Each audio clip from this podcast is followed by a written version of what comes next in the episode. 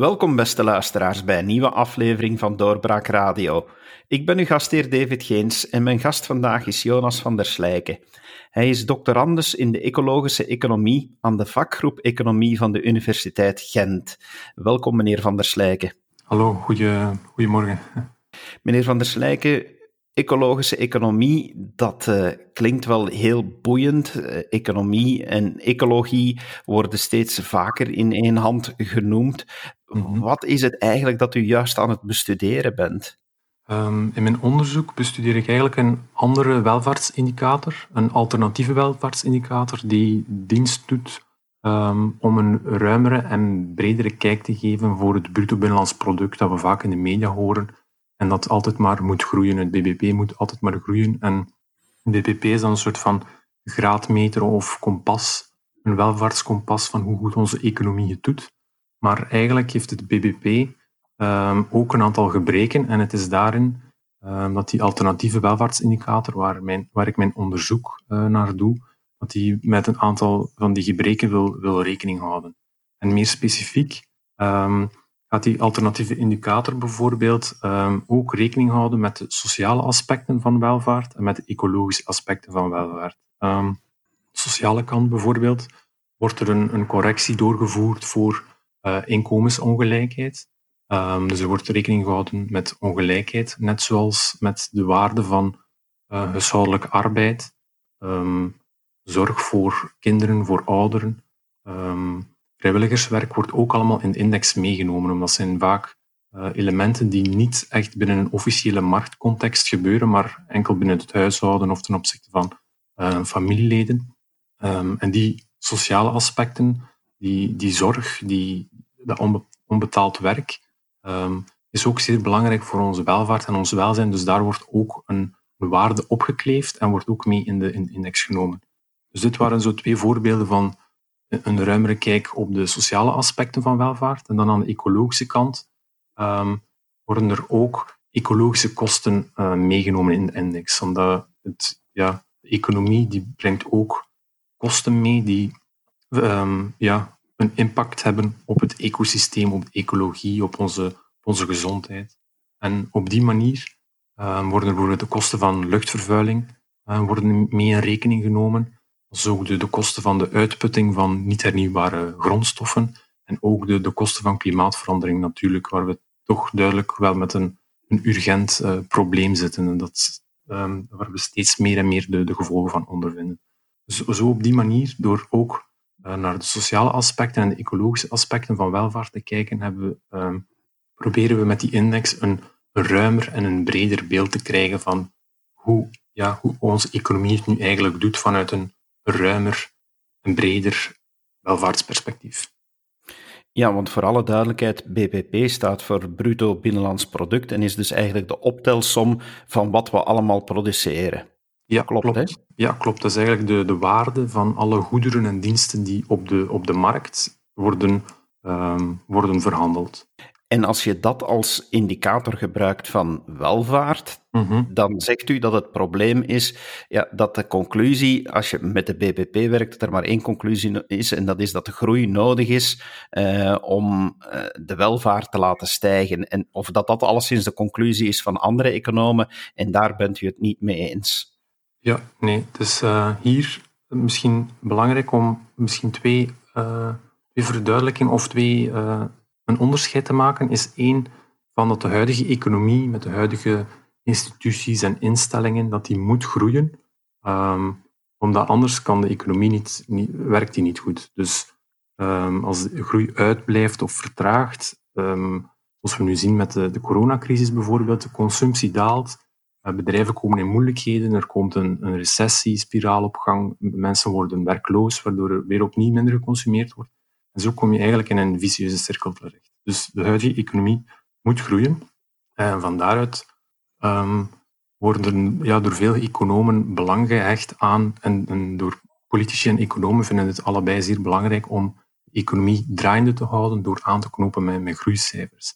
Maar, zoals ik daarnet uh, vertelde, heeft die, die groei ook wel een, een kostenplaatje. Um, een enorme keerzijde is dat het ook um, veel ecologische kosten met zich meebrengt. En die groei, de, de, de voordelen van die groei of de, de baten daarvan, de winsten, is, het is, zegt ook niets over hoe die verdeeld zijn. Dus het is niet omdat je ehm, de, de maatschappelijke koek of de economische koek, dat die, die laat groeien, dat die ook automatisch direct beter verdeeld is. Dus het is eigenlijk, het, het verdelingsaspect is ook, is ook zeer cruciaal. En ja, in de, de gangbare manier van naar het BBP kijken, wordt het BBP wel gelijkgesteld met een welvaartsmaatstaf. Maar dit is eigenlijk um, ja, geen, geen correcte manier om, om BBP, het bruto product en groei hiervan gelijk te stellen met welvaart, omdat een aantal belangrijke welvaartsaspecten uit het oog verliest, waar we dan in die alternatieve indicatoren, waar ik mijn onderzoek rond doe, waar we mee rekening willen houden. Dus de, vergelijking of, of BBP hanteren als een welvaartskompas is eigenlijk, um, ja, is eigenlijk foutief. En op, basis daarvan um, ja, wordt er eigenlijk heel veel foutieve informatie um, geleverd over de economie. Dus het zou beter zijn om bijvoorbeeld minder op die groei in te zetten, maar eerder inzetten op, op een meer duurzame welvaart, die ook beter en rechtvaardiger verdeeld is, in plaats van ervan uit te gaan dat meer um, meer, een grotere koek, meer BBP, dat dat sowieso beter is. Het is beter in de huidige... Allee, het is nodig, niet beter, ik zou zeggen het is nodig in de huidige context, maar het is misschien beter om te kijken naar hoe we toch um, meer een duurzame welvaart en een meer inclusieve welvaart kunnen gaan, kunnen gaan bereiken door rechtstreeks in te zetten op duurzaamheid en rechtvaardigheid en minder op het groeien van, van het BBP eigenlijk. Ik ga straks nog even op die duurzaamheid inpikken, maar net omdat u spreekt van die koek, uh, ja, of dat eh, een koek, of sommigen noemen het een taart. Ik vraag me dan af als niet-econoom, als we de welvaart van de bevolking willen optrekken wereldwijd, en die bevolking die groeit ook nog, ja, is dan die groei toch niet echt noodzakelijk? Moet die taart dan niet groeien om die welvaart te kunnen optrekken voor iedereen? Um ja, maar hier is het denk ik belangrijk om, om een onderscheid te maken tussen, uh, ja, tussen bijvoorbeeld landen in Europa, rijke, rijke landen, en ook landen in het, in het globale zuiden. Uh, de eerste groep, die rijke landen, wij, uh, ja, we zijn eigenlijk al aan het groeien sinds, sinds de Tweede Wereldoorlog. Dus het is misschien voor de, de rijkere, geïndustrialiseerde landen misschien tijd om te vragen, uh, om ons af te vragen van ja, hoeveel is genoeg? hoeveel meer consumptie hebben we nog nodig en, en wat houdt het goede leven in? En, um, en, dus, en, en, dat zijn wel, denk ik, belangrijke vragen die één, niet echt um, niet vaak gesteld worden. Um, in het dominante verhaal rond de economie, zeg maar. En, en het zijn wel degelijk zeer belangrijke vragen, want hoeveel is genoeg? Want we merken dat ja, meer, meer consumptie niet noodzakelijk leidt tot een, een, hogere levenstevredenheid van mensen. Dus hun welzijn gaat, ja, stijgt niet evenredig um, met een toename van consumptie. En we zien ook in westerse landen dat er meer en meer welvaartsziekten zijn die, die de kop opsteken, zoals ja, gaande van depressies en burn-out en um, ja, nog een heleboel andere, andere kwalen. Dus, dus van dat opzicht is het belangrijk, denk ik, om de vraag te stellen van hoeveel is genoeg? En dat zou ook kunnen betekenen, als we op een andere manier naar consumptie zouden gaan kijken en ons afvragen van wat houdt het goede leven nu in, dat we misschien uh, deels ook minder zouden kunnen gaan, gaan consumeren, omdat nu worden we aangemoedigd om, om te consumeren en uh, te gaan shoppen om de economie draaiende te houden, maar misschien liggen daarachter wel, wel andere behoeften die we nu op een materiële manier, dus via consumptie, proberen in te vullen en te bevredigen, maar zijn dat eigenlijk behoeften die um, op een andere manier en een niet-materiële manier ingevuld kunnen worden.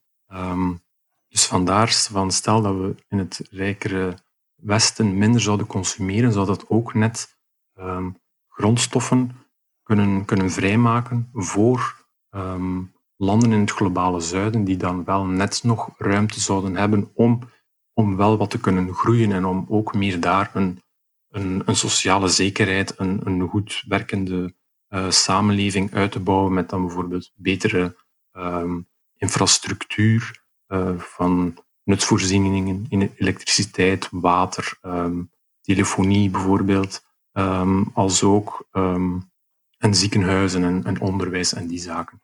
Dus het is denk ik daar een, ja, een, een, een belangrijk punt om, om onderscheid te maken tussen um, het rijke Westen en eerder het globale zuiden en om daar ook een soort van, van evenwicht te kunnen, te kunnen gaan bereiken.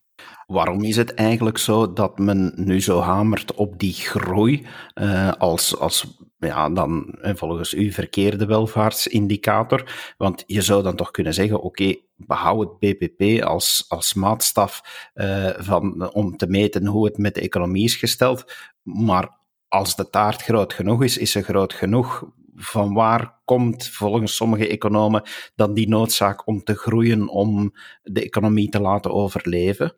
Um, ja, omdat denk ik het BBP zo dominant geworden is. Um, en ja, het heel moeilijk is om, om daar rond te kunnen of om op een andere manier dingen te gaan, te gaan bekijken. BBP wordt vaak bijvoorbeeld gebruikt van ah ja, de pensioenen dat gaat zoveel kosten als percentage van het BBP of uh, klimaatverandering ook zoveel als percentage BBP. Um, maar eigenlijk gaat het om, zou je het ook kunnen zien als investeringen die, die nodig zijn om een maatschappij en een samenleving veerkrachtig en, en levendig te houden. En um, is het misschien een beetje een, een gemakkelijkheidsoplossing om ervan uit te gaan van ah ja, het BBP zal groeien, dat zal um, gemakkelijk zijn om dan meer belastinginkomsten te innen, om die zaken dan, zoals pensioenen of klimaat, te kunnen gaan bepalen. Maar misschien is het in, in eerste instantie een, ook gewoon een, een vraag van hoe gaan we het financieren, los van of er nu groei komt of niet. Want eigenlijk is het een financierings- en een verdelingsvraagstuk. Um, en dan zou, er, zou je wel kunnen gaan kijken naar om, om de allerrijksten, om die een grotere bijdrage te laten later leveren in de, de vorm van een vermogenstaks en zo bijvoorbeeld. Maar dat is dan um, een mogelijke weg om die invest nodige investeringen te gaan, te gaan financieren, maar daar rust dan vaak een, een taboe op. Dus het is een, een complex gegeven dat zich, ja, um, waar moeilijk uh, verandering in te brengen is. En dus ik denk dat daar bepaalde belangen, dat je met bepaalde belangen zit van een elite die uh, ja, die misschien dan niet, die niet graag zullen hebben natuurlijk, om, om veel te moeten, te moeten inleveren. Maar ik denk dat we toch moeten gaan, gaan nagaan en nadenken van hoe kunnen we um, op een andere manier toch uh, noodzakelijke investeringen in, klimaat en, en, pensioenen, hoe kunnen we die toch gaan financieren, omdat we er ook niet van uit kunnen gaan um, dat de groei ook zomaar zal terugkomen. Dus we kunnen nu wel proberen van oké, we gaan de groei opnieuw proberen aanzwengelen, maar niets garandeert um, dat, de, dat we de volgende decennia ook effectief die groei zullen gaan realiseren. Bijvoorbeeld nu is er voor het eerst sinds heel lang weer een, weer een pandemie. Niemand had, dat, ja, had verwacht dat dat zo'n effect uh, zou gehad hebben, maar het was wel iets dat zich kon voordoen en nu heeft dat een enorme impact op de, op de economie. Dus vandaar dat ik denk van dat het soort van um, voorzichtigheidsprincipe ook uh, belangrijk is om na te denken van hoe kunnen we onze economie, onze samenleving op een andere manier organiseren die, die ons minder afhankelijk maakt van groei. En dat is dus bijvoorbeeld door naar andere en alternatieve financieringsbronnen uh, te gaan kijken. Met andere woorden, als we op een andere manier gaan meten en met veel meer elementen gaan rekening houden om zo tot, tot een nieuwe manier van meten te komen, dan gaan we ook op een andere manier beslissingen moeten gaan nemen die ja, veel socialer en duurzamer zijn, volgens uh, wat u nu zegt. Ja, absoluut. Dus ik denk dat, um, dat daar um, op een andere manier beslissingen nemen ook misschien meer, um, ja, meer inspraak geven aan mensen, meer uh, de democratie ook versterken en verdiepen, uh, door bijvoorbeeld een, een, ja, een burgerforum te houden, om zo inzichten in te winnen van, van de bevolking en eventueel ja, de burgerforum te laten bijstaan door een aantal wetenschappelijke experten om zo mensen te, informeren, denk ik dat dit wel een, een, een, een kentering teweeg zou kunnen brengen om een beetje de, de, ja, het vastzitten in het groeimodel en de, de lobbygroepen zeg maar, van de gevestigde economische belangen en de invloed op de politieke beslissingen, om daar een, uh, een kentering teweeg te brengen en meer resoluut te kiezen voor een, een goede verdeling, zodat we um, het systeem sociaal rechtvaardiger wordt, maar ook uh, meer duurzaam wordt. Um, in Frankrijk is er zo bijvoorbeeld een, uh, een burgerparlement geweest of een, een burgerforum uh, rond, alleen meer specifiek rond het uh, klimaatvraagstuk. En de, de voorstellen die de burgers dan, geleverd hebben, die waren wel um, ja, op zich zeer, alleen vind ik persoonlijk, zeer goed, omdat die op een of andere manier toch goed het probleem aanvoelden. Um, en ook inzagen dat er een, een ongelijkheid is tussen, uh, tussen de rijken en tussen de uh, meer armere bevolking. En dat je ook met een. een en het komt er eigenlijk op neer dat de rijken veel meer uitstoten en veel meer vervuilen dan armen. En dus het is belangrijk om met een, een duurzaamheidsbeleid om daar rekening mee te houden. Om dan bijvoorbeeld een, een, vliegtuigbelasting te gaan heffen op mensen die vaak gaan vliegen. Want mensen die vaak vliegen vervuilen ten eerste veel, maar zijn ook vaak de meer gegoeden. Dus um, dus op zo'n manier kan zo'n burgerforum wel um, ja, misschien de tools aanreiken voor uh, politici of ook meer het, het, draagvlak en de democratische, democratische steun om misschien een aantal um, nodige, maar minder populaire maatregelen toch, uh, toch door te voeren. Omdat de steun groter zou kunnen zijn dan, um, dan ze denken dat die maar is.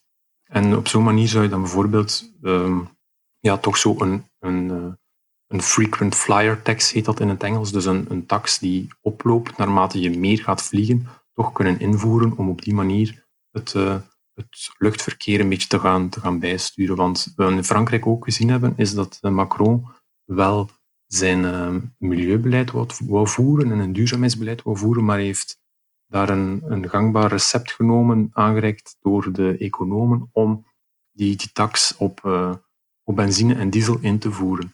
Maar ja, dat is een tax die door iedereen gevoeld wordt. En de mensen die moeilijk rondkomen en een wagen nodig hebben om naar hun werk te gaan, die, uh, die worden daar zeer hard door getroffen. En binnen die keren had je het verzet van de gele hesjes.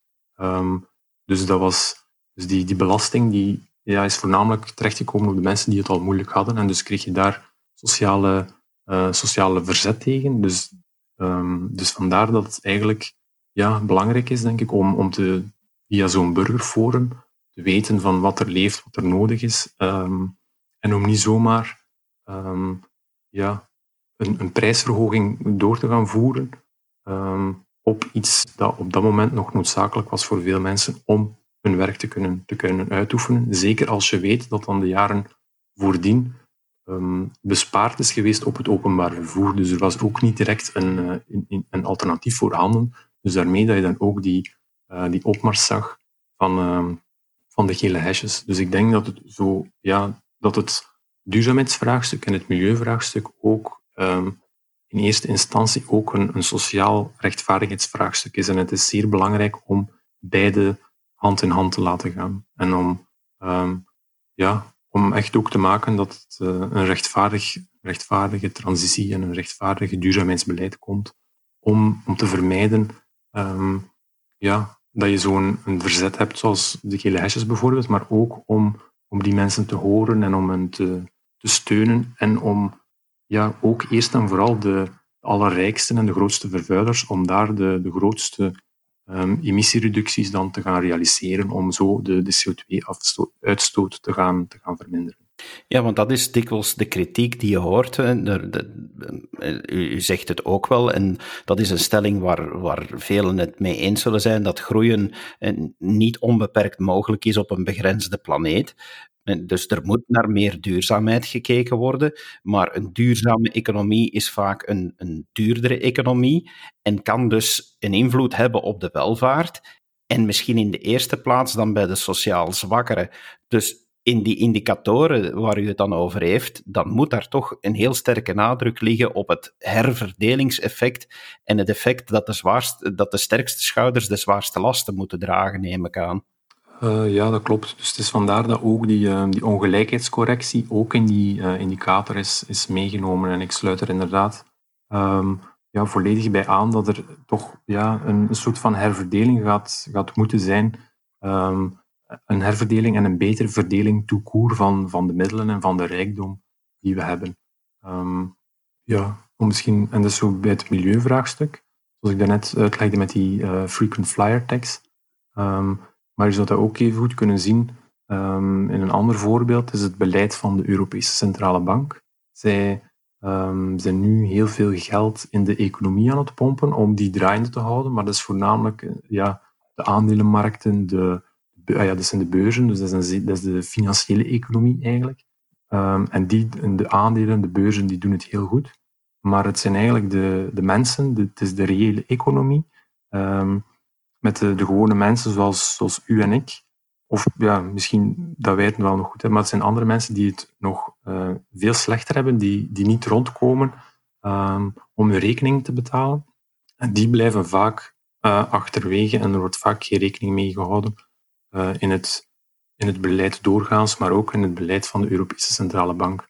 Dus ook daar, als, uh, als we daar die, die spelregels een beetje zouden wijzigen en de Europese Centrale Bank niet zomaar geld laten bijdrukken om de aandelenmarkten te, te ondersteunen en te stutten, maar dat rechtstreeks naar de mensen zouden um, doorstorten. Bijvoorbeeld dat iedereen een rekening zou hebben bij de Europese Centrale Bank en daar een deel van dat geld dat in de economie wordt gepompt opzetten, zodat het voor die mensen één al um, grotere steun zijn om nu toch in deze moeilijke periode bijvoorbeeld uh, rond te komen en de rekening te, be, uh, te betalen beter.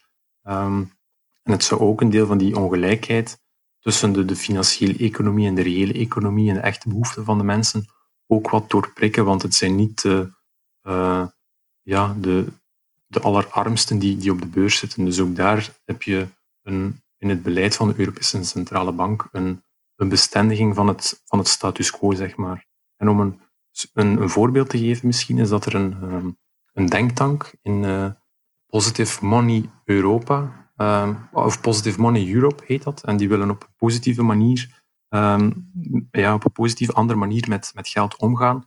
Zij hebben eigenlijk voorgesteld om nu tijdens de, de coronacrisis, om uh, elk gezin of elke persoon, dat weet ik niet precies meer, maar om die 1000 euro uh, uit te keren via de Europese Centrale Bank. Dus niet om het geld um, zomaar eh, in de financiële markten te pompen, maar om het echt te gaan uitkeuren uitkeren naar, naar de gezinnen en elke persoon um, 1000 euro te geven. En die 1000 euro is eigenlijk niet zo, niet zo heel veel, terwijl het wel heel veel verschil zou kunnen maken voor, uh, voor mensen in, in moeilijkheden. Want het is, de Europese Centrale Bank gaat nu op anderhalf jaar um, ja, geld in de economie storten ter waarde van 4000 euro per Europeaan in de eurozone. Dus die 1000 euro is eigenlijk nog ja, eerder laag als je het vergelijkt met het totale pakket. Dus, de, um, dus dat illustreert ook zeer goed het, uh, het ja, de enorme hoeveelheid geld die er eigenlijk door de Europese Centrale Bank tegenaan gegooid wordt om, om de financiële markten wat te ondersteunen en te kalmeren.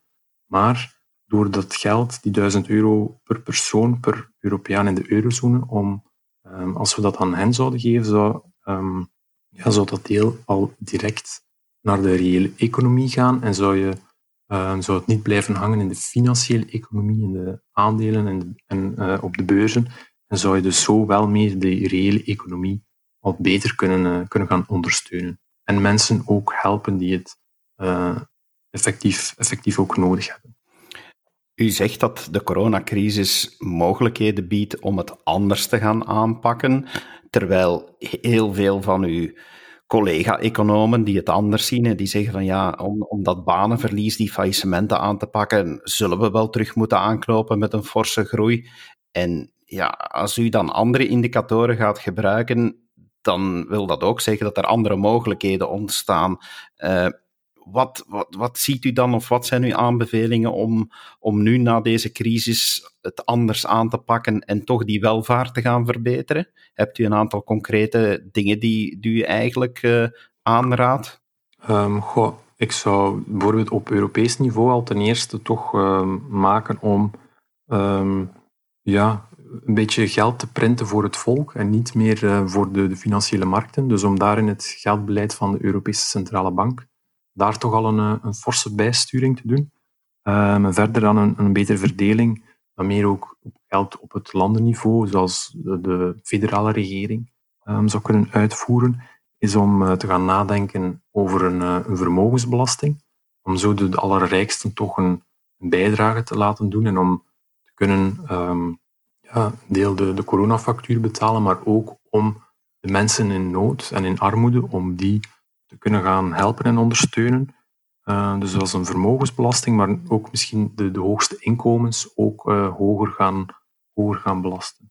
Um, en dan daarnaast, zoek voor naast uh, werkgelegenheid, zou ik ook denken om ja, in te zetten op een, op een kortere werkweek, om zo het werk ook, het werk dat er is, beter te verdelen um, onder, onder de mensen. Dat is ook een voorstel dat wel vaak naar, ja, naar voren komt. En het, naast het voordeel om zo werk beter te verdelen, zou dat ook ervoor kunnen zorgen dat ja, mensen meer, meer tijd hebben om, om zelf invulling te geven en om, om zaken te doen die uh, ja, zij belangrijk vinden of die zij fijn vinden, zoals meer tijd te hebben voor, uh, ja, voor ontspanning of voor, om buiten te gaan, te gaan sporten of uh, tijd hebben voor familie en vrienden of, of dat soort zaken. Um, dus dat heeft ook een kortere werkweek ook een mogelijk um, een positief effect op, op het welzijn van, van de mensen en ook een, um, een, een effect op het ja, op ook een positieve uh, milieu, milieuaspect. Omdat als we meer tijd zouden hebben, zouden we bijvoorbeeld ook um, meer tijd hebben om een meer duurzame levensstijl te gaan, um, te gaan leiden. En om, om daar ook ja, bijvoorbeeld meer het openbaar vervoer te nemen, om um, meer trage verplaatsingen te doen, zoals te wandelen en te fietsen. En dus het zou ook kunnen helpen om een meer andere soort van, van levensstijl, van van, samen, ja, van samenleving eigenlijk ook in, uh, in omgang te brengen, zeg maar. Ja, ik las dat u het dan, dan onder andere heeft over die vier dagen werkweek. En, een vraagje dat dan onmiddellijk bij mij opkomt is van, als u over die werkherverdeling spreekt, spreekt u dan dat iedereen minder gaat verdienen of is dat met behoud van loon? Uh, goh, dat is, een, uh, dat is een belangrijke vraag die daarbij komt kijken natuurlijk. Hè. Ik denk dat we ook hier um, we moeten, we moeten rekening houden dat, het, uh, ja, dat de, de mensen die al het minst verdienen, dat die toch ook um, voldoende zouden gaan verdienen. Dus dat het um, ook een kortere werkweek zou kunnen zijn, maar dat je um, ook moet zien als een manier om de inkomens ook beter, beter te verdelen. En dus ervoor te zorgen dat mensen die nu al met een, een voltijdsjob niet, niet rondkomen, dat zij toch wel genoeg verdienen om een, om een goed leven te hebben. Aan de andere kant, ja, mensen die wel al veel of voldoende verdienen, zij zouden wel dan wat minder kunnen, kunnen gaan verdienen. Dus het is, um, ja, dus mijn antwoord is een beetje, uh, een beetje dubbel daar. Dus het, is, hangt ervan af van waar je zit in, het, in de inkomensverdeling, zeg maar. En het zal er ook wel van afhangen, denk ik, van hoe sterk de, de, ja, de, de vakbonden zijn en de mensen georganiseerd zijn om een, een, een, een sterke loonspositie te kunnen gaan onderhandelen en um, eventueel wel bij, gelijk, ja, bij een uh, gelijkblijvend loon toch minder te kunnen gaan werken. Want het zou, minder werken zou bijvoorbeeld ook deels voor kunnen zorgen dat mensen productiever gaan worden, dus waardoor het, um, het wel een hoger loon zou kunnen gaan, kunnen gaan motiveren. Um, en aan de andere kant zien we de, de laatste, laatste decennium um, dat de toename van, van de lonen en, van, en, en de groei eh, en de winsten, dat het grootste deel daarvan eigenlijk in handen gekomen is en uitbetaald is aan, aan de aandeelhouders. Dus um, ook vanuit dat opzicht zou het logischer zijn om de, het een groter aandeel toch aan de arbeiders en aan de loontrekkenden uit te keren. En op die manier zou het ook, kortere werkweek, zou zo ook wel degelijk kunnen passen binnen het uh, gelijk blijven van het loon. Een ander idee eh, dat ik uh, al in een van uw opiniebijdragen tegenkwam, was, was het idee van een maximuminkomen. Is, is dat, is dat uh, is dat haalbaar? Is dat, uh, is dat, uh, bij mij was de eerste reactie van, oh, dat klinkt al heel communistisch. En, en langs de andere kant dacht ik dan, ja, maar gebeurt dat eigenlijk al niet voor een heel stuk door de fiscale herverdeling, waarbij er fiscale schalen zijn, dat wie veel verdient ook veel belastingen moet betalen. Dus is dat effect van, van het invoeren van een maximuminkomen, is dat haalbaar en is dat, is dat zo invloedrijk? Um, goh, Ik denk dat het een, een, een idee is om een ander soort van spelregels te creëren en ervoor te zorgen dat het de, ja, de enorme ongelijkheid dat die niet blijft oplopen en om daar een beetje een limiet op te zetten. Dus ik denk dat het op die manier een, een belangrijke hulpmiddel kan zijn om meer rechtvaardige spelregels te, te kunnen gaan hebben, die ook voor heel wat inkomsten zouden kunnen zorgen.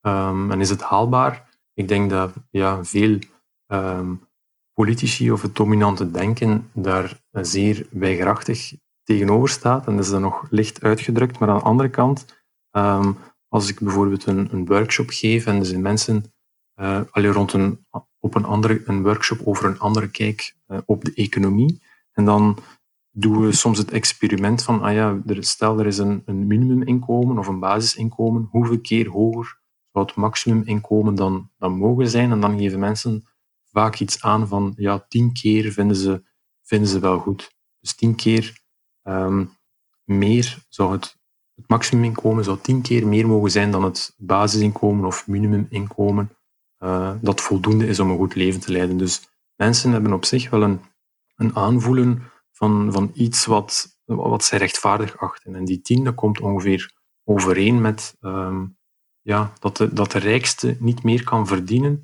dan in één maand dan, dan de armste van de samenleving op een heel jaar kan verdienen. Dus er zit zo'n beetje die, een, een logica in die ja, voor, voor veel mensen uh, blijkbaar wel steek houdt. En ik denk, moesten we naast een, uh, een duurzaamheidsburgerforum ook bijvoorbeeld hierover uh, ja, mensen samenbrengen en laten nadenken wat zou nu een goede hoogte zijn voor een maximuminkomen, dat we dan ook wel tot iets zouden komen dat wel wel breed gedragen is bij de volking. Alleen ja, gebeurt het niet of ligt het wat moeilijk of ja, ziet de elite dit niet zitten om, om, dit, uh, om dit te slikken, zeg maar. Dus het gaat daar ook wel over, over uh, macht en over de, het vrijwaren van, van de positie. Um, langs de andere kant denk ik, ja, zoals ze zei, is het inderdaad fiscaal, wordt er wel al het een en ander bijgestuurd.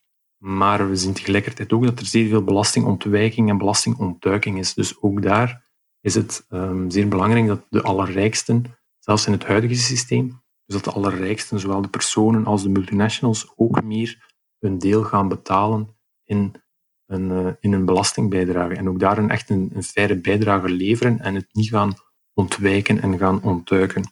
Um, maar toch, ja, die, de maximuminkomen dat kan volgens mij ook wel nog opgevoerd worden, want tot um, kort voor het neoliberalisme doorbrak in de jaren 70, um, ehm, was het, denk ik, onder de Verenigde Staten, onder leiding van president Eisenhower, dat er een inkomensbelasting was op de hoogste schijf van 90% in de Verenigde Staten, wat toch niet echt een, eh, een communistisch land eh, genoemd kan worden. En dus daar hadden ze het 90% van het inkomen boven uh, de hoogste grens die volledig, volledig belast werd. Dus die 90% dat leunt eigenlijk wel al zeer dicht aan tegen een, een maximuminkomen, uh, waarboven alles aan 100% zou kunnen gaan uh, belast worden. Dus ook daar zien we dat eigenlijk ja, in de jaren 70, dus een, een halve eeuw geleden, dat dat niet zo uitzonderlijk was. Dus het, het zegt ook iets over onze, onze denkbeelden en onze manier van kijken en in de huidige context, hoe we dingen die wel normaal waren, tot, tot voor kort, uh, anders zijn gaan bekijken. En dus dat daar wel een beetje ja, nieuwe, nieuwe denkbeelden, nieuwe ideeën, misschien nog wat meer ingang moeten vinden en nog wat moeten rijpen, maar ook um, ja, misschien wat, wat moed om, uh, om die, toch die beslissingen te nemen en uit te leggen en te gaan motiveren. Want het is um, ja, verdeling, ongelijkheid en het ecologische vraagstuk, het probleem, de, de klimaat- en ecologische crisis zijn echt, echt wel twee enorme problemen waar we de komende decennia mee, mee zitten. En het is ja, belangrijk en, en hoog tijd om daar dringend, uh, dringend op in te zetten en om die problemen uh, echt te gaan aanpakken en niet wat te blijven, te blijven aanmodderen en, en vanuit te gaan dat het wel in orde zal komen als we kunnen, opnieuw zouden kunnen aanknopen met, met groeicijfers. Die ideeën die u formuleert, die klinken natuurlijk eh, heel sociaal. Die klinken, die klinken als iets waar, waar zeker moet over nagedacht worden. Maar is het probleem daar niet van dat die moeten globaal, globalistisch ingevoerd worden. Want als dat niet gebeurt, ja, mensen die dan getroffen worden door de idee van een maximuminkomen, bedrijven die getroffen worden door meer belastingen, uh, rijken die getroffen worden door uh, een, een vermogensbelasting, gaan die dan niet altijd wegtrekken naar de plaatsen waar men deze maatregelen niet invoert? Um, goh, ik denk dat daar ook ja, het één belangrijk is om, um, goede afspraken te maken met landen en om, om in te zetten op samenwerking en harmonisatie, omdat je in Europa en in de wereldcontext met een, ja, een competitieve en concurrentiële markt zit. En dus dat je eigenlijk um, ja, gemakkelijk elkaar een beetje de loef kan afsteken en door uw belastingtarieven wat te verlagen, de andere dan uh, ja, inkomsten mee, mee afvangt. Um, dus vandaar is het zeker belangrijk om op Europees niveau en op internationaal niveau uh, te gaan nadenken over die, die belastingontwijking en die belastingontduiking, om die te gaan, gaan aanpakken en om ook voor klimaatmaatregelen, om daar ook iets te doen. Los daarvan denk ik dat, we, um, dat elk land op zich ook al veel meer zou kunnen doen binnen, binnen de eigen mogelijkheden om toch ook daar al meer resoluut in te zetten op het bestrijden van uh, armoede en om het ongelijkheid te verminderen, als ook om, um, om meer een, duurzaamheidsbeleid te gaan voeren. Um, bijvoorbeeld de, ja, in, in België, de federale regering zou bijvoorbeeld meer kunnen gaan doen om um, openbaar vervoer meer kwalitatief te maken, maar ook misschien om, om het goedkoper te maken voor, voor de mensen die, uh, die het nodig hebben, zodat het ja, quasi gratis is, zeg maar, om het openbaar vervoer te kunnen nemen en om zo toch een, een, een uh, ja, in de mobiliteitsbehoeften te kunnen, uh, te kunnen voldoen. Want het is um, ja, nog altijd een, een keuze om het huidige en historisch gegroeide systeem van die bedrijfswagens, om, om, om dat in stand te houden. En dat wordt maar zeer uh, traag aangepakt. En is een zeer, ja, een zeer groot probleem eigenlijk, zeg maar, omdat we met die enorme files zitten, een zeer versnipperde ruimtelijke ordening. En um, het heeft ook een enorme gezondheidskost van mensen die vroegtijdig sterven en hart- en vaatziekten hebben en problemen met de longen door al de, het, het fijn stof die, het, uh, die, het auto, die onze autoafhankelijkheid uh, genereert. Um, dus ook daar denk ik dat door wel te kiezen voor een, uh, een betere uitbouw van het openbaar vervoer, dat kwaliteitsvol is, maar ook ja, laagdrempeliger qua prijs. Dat het zou mensen kunnen helpen om toch meer die, die modal shift, shift heet dat dan, om een andere vervoersmodus te gaan, een andere vervoerswijze te gaan, te gaan gebruiken om zich te verplaatsen. Dus ik denk dat daar ook de Belgische regering wel nog meer zou kunnen doen, uh, zelf zou kunnen doen om um, ja, de, de levenskwaliteit van mensen, gezondheid en ook de, de sociale zekerheid uh, te, kunnen gaan, te kunnen gaan verbeteren. Omdat dit, ja, die luchtvervuiling, die problematieken, net zoals de, de files, die kosten ons enorm, enorm veel geld, ook aan, aan sociale zekerheid. Dus dat zijn gezondheidskosten waar we vaak geen rekening mee houden, uh, maar die er wel degelijk zijn. Maar het is ja, vaak moeilijk of, of wat een taboe om uh, echt ook daar rond dat mobiliteitsprobleem, dat, dat vraagstuk, om daar ook doortastende en de, de nodige maatregelen te gaan nemen door bijvoorbeeld op, op de verkoop van, van nieuwe wagens een, uh, een forsere en striktere milieulimiet te gaan hanteren.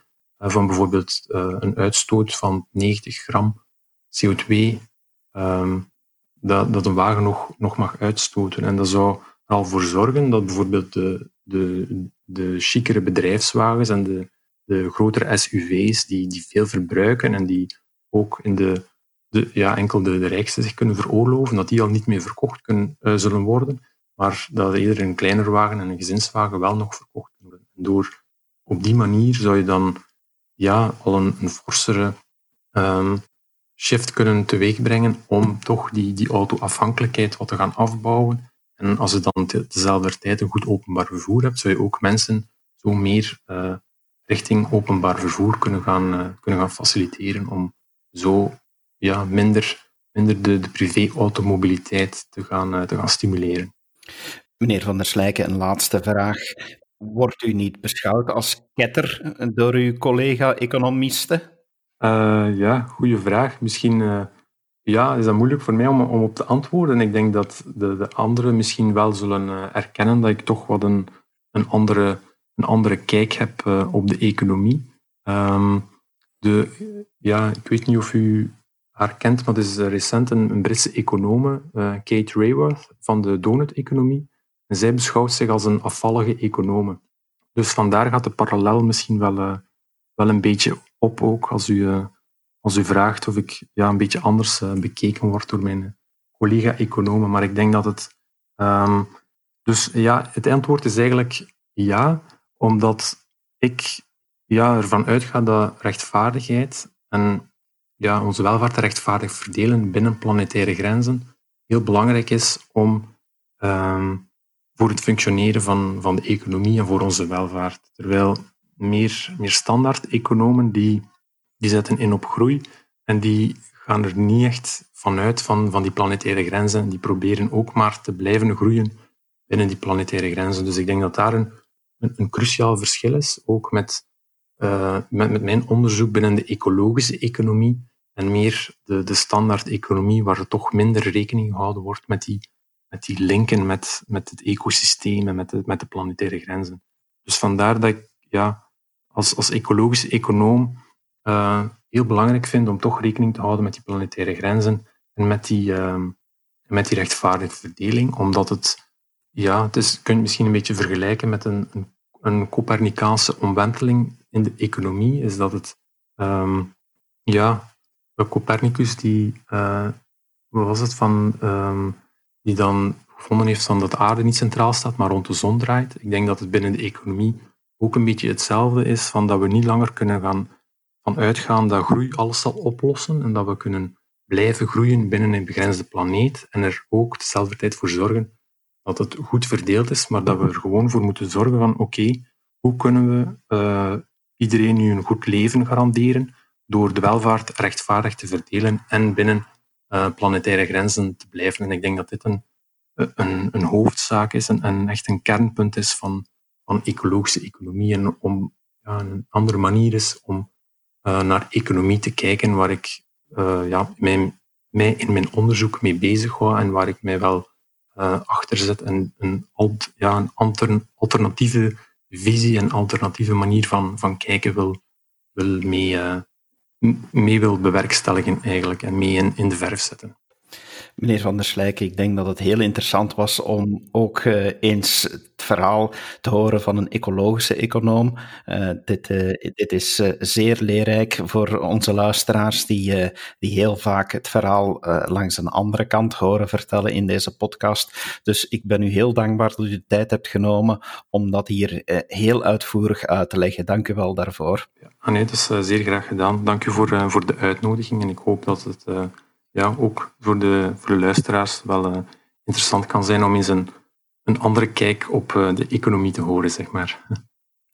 En u, beste luisteraar, hopelijk hebt u een aantal ideeën gehoord waar u verder kan over nadenken om beter uw opinie te vormen, want dat is uiteindelijk onze bedoeling. Dank u wel voor het luisteren en graag tot een volgende keer. Dag.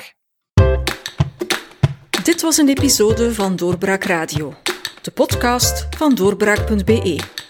Volg onze podcast op doorbraak.be/slash radio of via Apple Podcasts, Overcast of Spotify.